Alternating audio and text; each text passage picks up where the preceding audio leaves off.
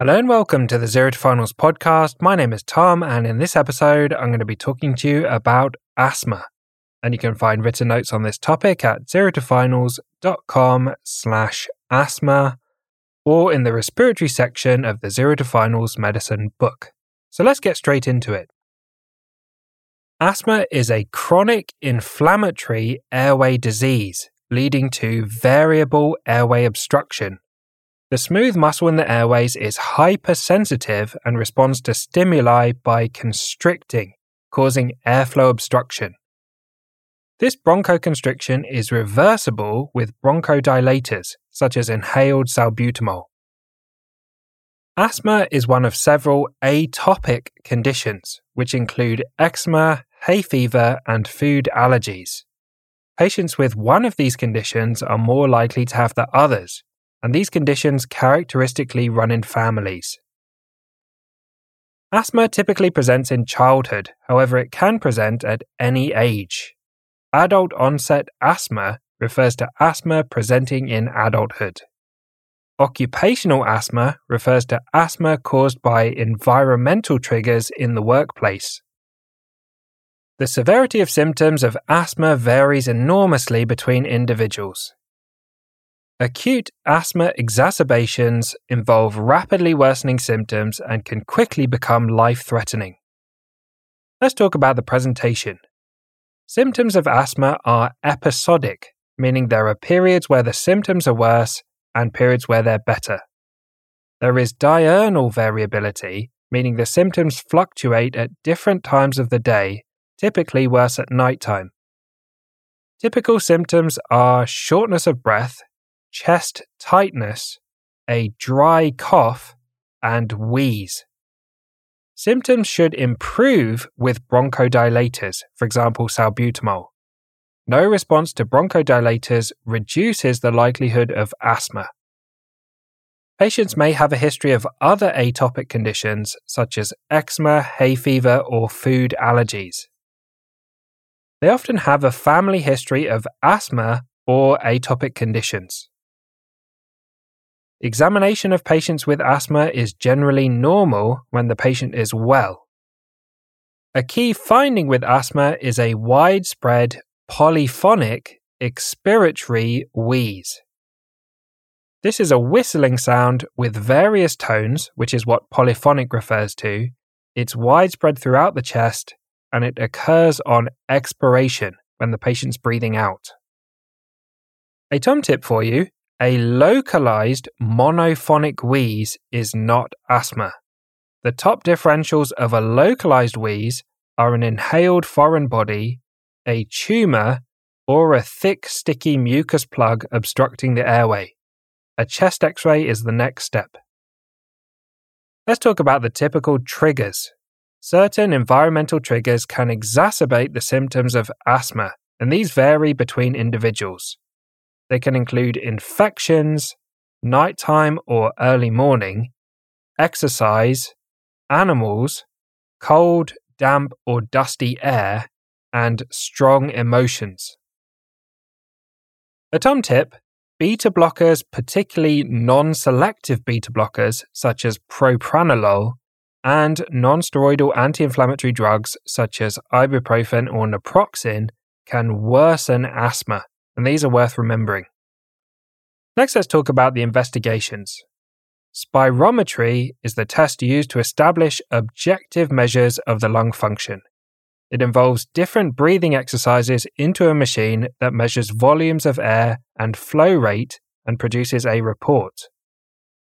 An FEV1 to FVC ratio of less than 70% suggests obstructive pathology, for example, asthma or COPD.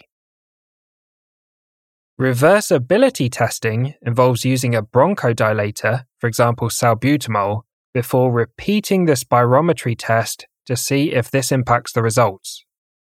The NICE guidelines say that a greater than 12% increase in FEV1 on reversibility testing supports a diagnosis of asthma. Fractional exhaled nitric oxide, or FeNO or FeNO, measures the concentration of nitric oxide exhaled by the patient. Nitric oxide is a marker of airway inflammation. The test involves a steady exhale for around 10 seconds into a device that measures FeNO. NICE say that a level above 40 ppb is a positive test result, supporting a diagnosis of asthma. Smoking can lower the FeNO result, making the results unreliable. Peak flow variability is measured by keeping a peak flow diary with readings at least twice daily over two to four weeks. The NICE guidelines say a peak flow variability of more than 20% is a positive test result supporting a diagnosis of asthma.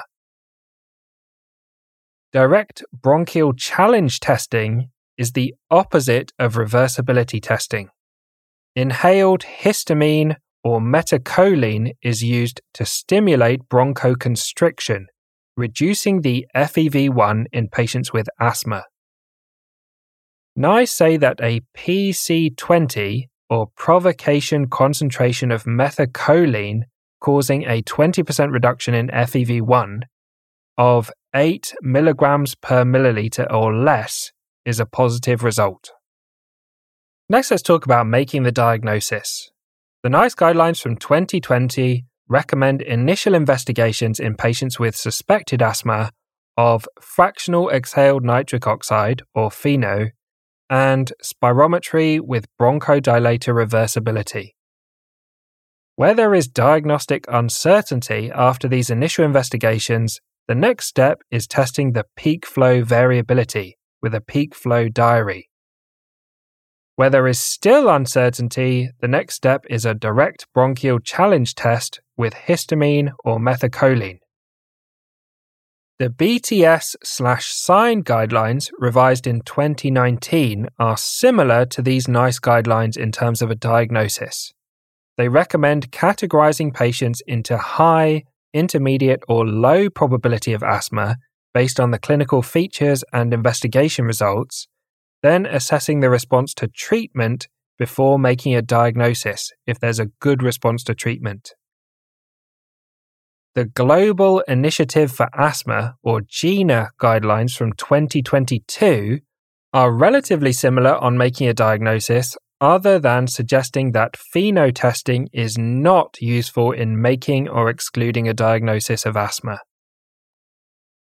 Next, let's go through the pharmacology related to asthma. Beta 2 adrenergic receptor agonists are bronchodilators. They open the airways. Adrenaline acts on the smooth muscle of the airway to cause relaxation. Stimulating the adrenaline receptors dilates the bronchioles and reverses the bronchoconstriction present in asthma. Short acting beta 2 agonists, or SABA, such as salbutamol, work quickly, but the effects only last a few hours. They're used as reliever or rescue medications during acute worsening of asthma symptoms, giving temporary relief to short term worsening of symptoms.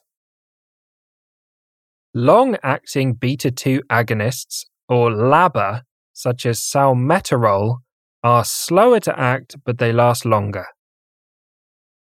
Inhaled corticosteroids, shortened to ICS, such as beclomethasone, reduce the inflammation and reactivity of the airways. They're used as maintenance or preventer medications to control symptoms long term, and they're taken regularly, even when the patient is well. Long acting muscarinic antagonists, or LAMA, such as tiotropium, work by blocking acetylcholine receptors.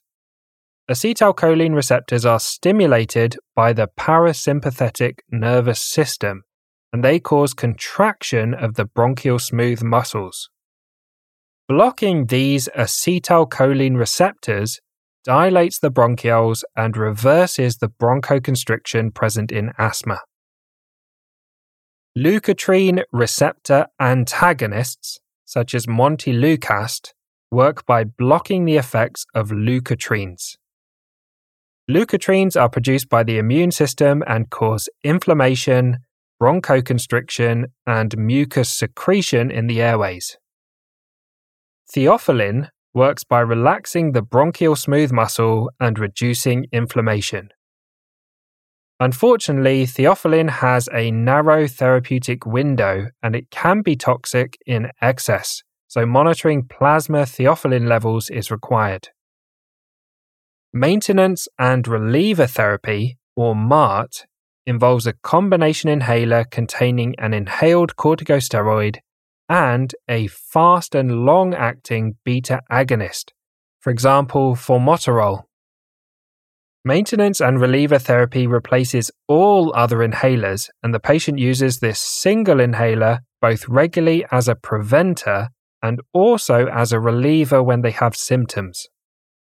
So, if they're often having symptoms of asthma, they'll be using this single inhaler more regularly as a reliever, and this will give them additional doses of inhaled corticosteroids to hopefully get better control of their asthma. So let's talk about the long term management.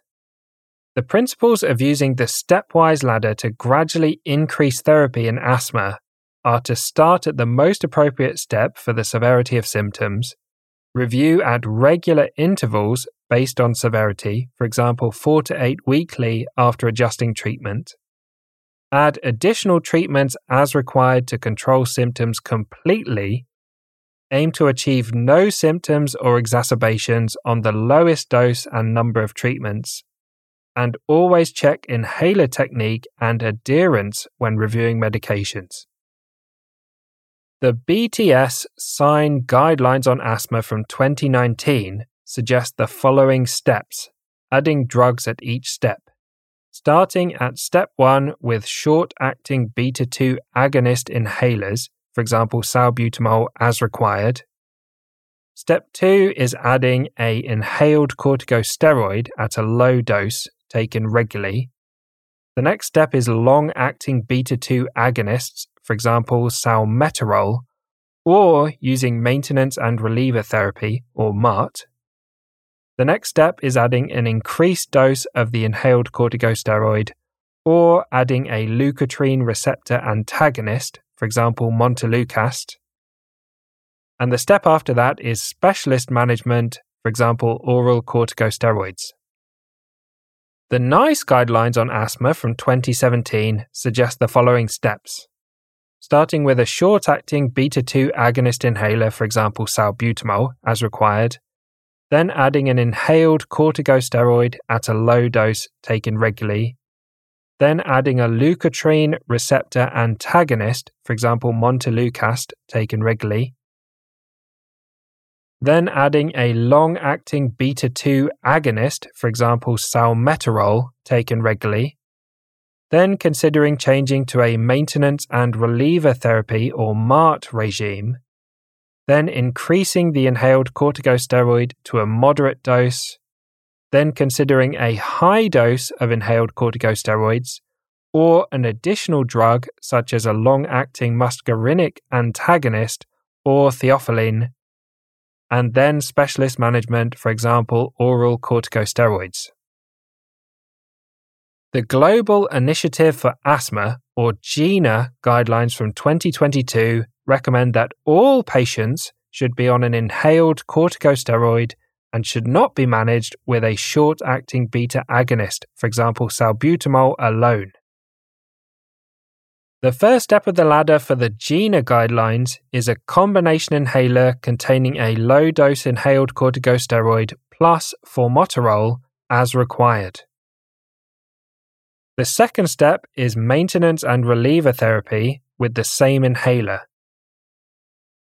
The NICE and the BTS SIGN guidelines predate the GINA guidelines, so they may change. Additional management includes individual written asthma self management plans, yearly flu jab, yearly asthma review when stable, regular exercise, avoiding smoking, including passive smoke, and avoiding triggers where possible. Next, let's talk about acute exacerbations of asthma. An acute exacerbation of asthma involves a rapid deterioration in symptoms. Any typical asthma triggers, such as infection, exercise, or cold weather, could set off an acute exacerbation. Presenting features of an acute exacerbation are becoming progressively short of breath, use of accessory muscles to help with breathing, raised respiratory rate or tachypnea, symmetrical expiratory wheeze throughout the lung fields on auscultation, and the chest can sound tight on auscultation with reduced air entry throughout. On arterial blood gas analysis, patients initially have a respiratory alkalosis as a raised respiratory rate causes a drop in the carbon dioxide level. They're blowing off lots of carbon dioxide because they're breathing so fast. A normal PCO2 or concentration of carbon dioxide or a low PO2 indicating hypoxia is a concerning sign as it means they're getting tired indicating life threatening asthma. Respiratory acidosis due to a high PCO2 is a very bad sign in asthma. Let's talk about grading an acute asthma exacerbation. A moderate exacerbation features a peak flow of 50 to 70% of the best or predicted. A severe exacerbation features a peak flow of 33 to 50% of best or predicted, a respiratory rate above 25%, a heart rate above 110, or a patient unable to complete sentences. And a life threatening exacerbation features a peak flow less than 33%, oxygen saturations less than 92%, a PaO2 less than 8 kPa, becoming tired, confusion or agitation, no wheeze or a silent chest, and hemodynamic instability or shock. In a life threatening exacerbation, the wheeze can disappear when the airways are so tight that there's no entry, and this is ominously described as a silent chest and is a sign of life threatening asthma. Let's talk about the management of an acute asthma exacerbation. Patients with an acute exacerbation of asthma can deteriorate quickly. Acute asthma is potentially life threatening, and treatment should be aggressive and they should be escalated early to seniors and intensive care. Treatment decisions, particularly intravenous aminophylline, salbutamol, and magnesium, should involve experienced seniors. Mild exacerbations of asthma may be treated with inhaled beta 2 agonists, for example, salbutamol, given via a spacer, quadrupling the dose of their inhaled corticosteroid for up to two weeks, oral steroids, for example, prednisolone, if the higher dose of inhaled corticosteroids is inadequate, antibiotics only if there's convincing evidence of bacterial infection, and follow up within 48 hours. Moderate exacerbations may additionally be treated by considering hospital admission, nebulized beta 2 agonists, for example, salbutamol, and steroids, for example, oral prednisolone or intravenous hydrocortisone. Severe exacerbations may additionally be treated with hospital admission, oxygen to maintain saturations at 94 to 98%, nebulized ipratropium bromide, intravenous magnesium sulfate, intravenous salbutamol, and intravenous aminophylline. Life threatening exacerbations may additionally be treated with admission to the high dependency unit or intensive care unit and intubation and ventilation. The decision to intubate a patient with life threatening asthma is generally made early as it's very difficult to intubate with severe bronchoconstriction. So, the longer you wait and the worse the asthma gets, the more difficult intubation can be.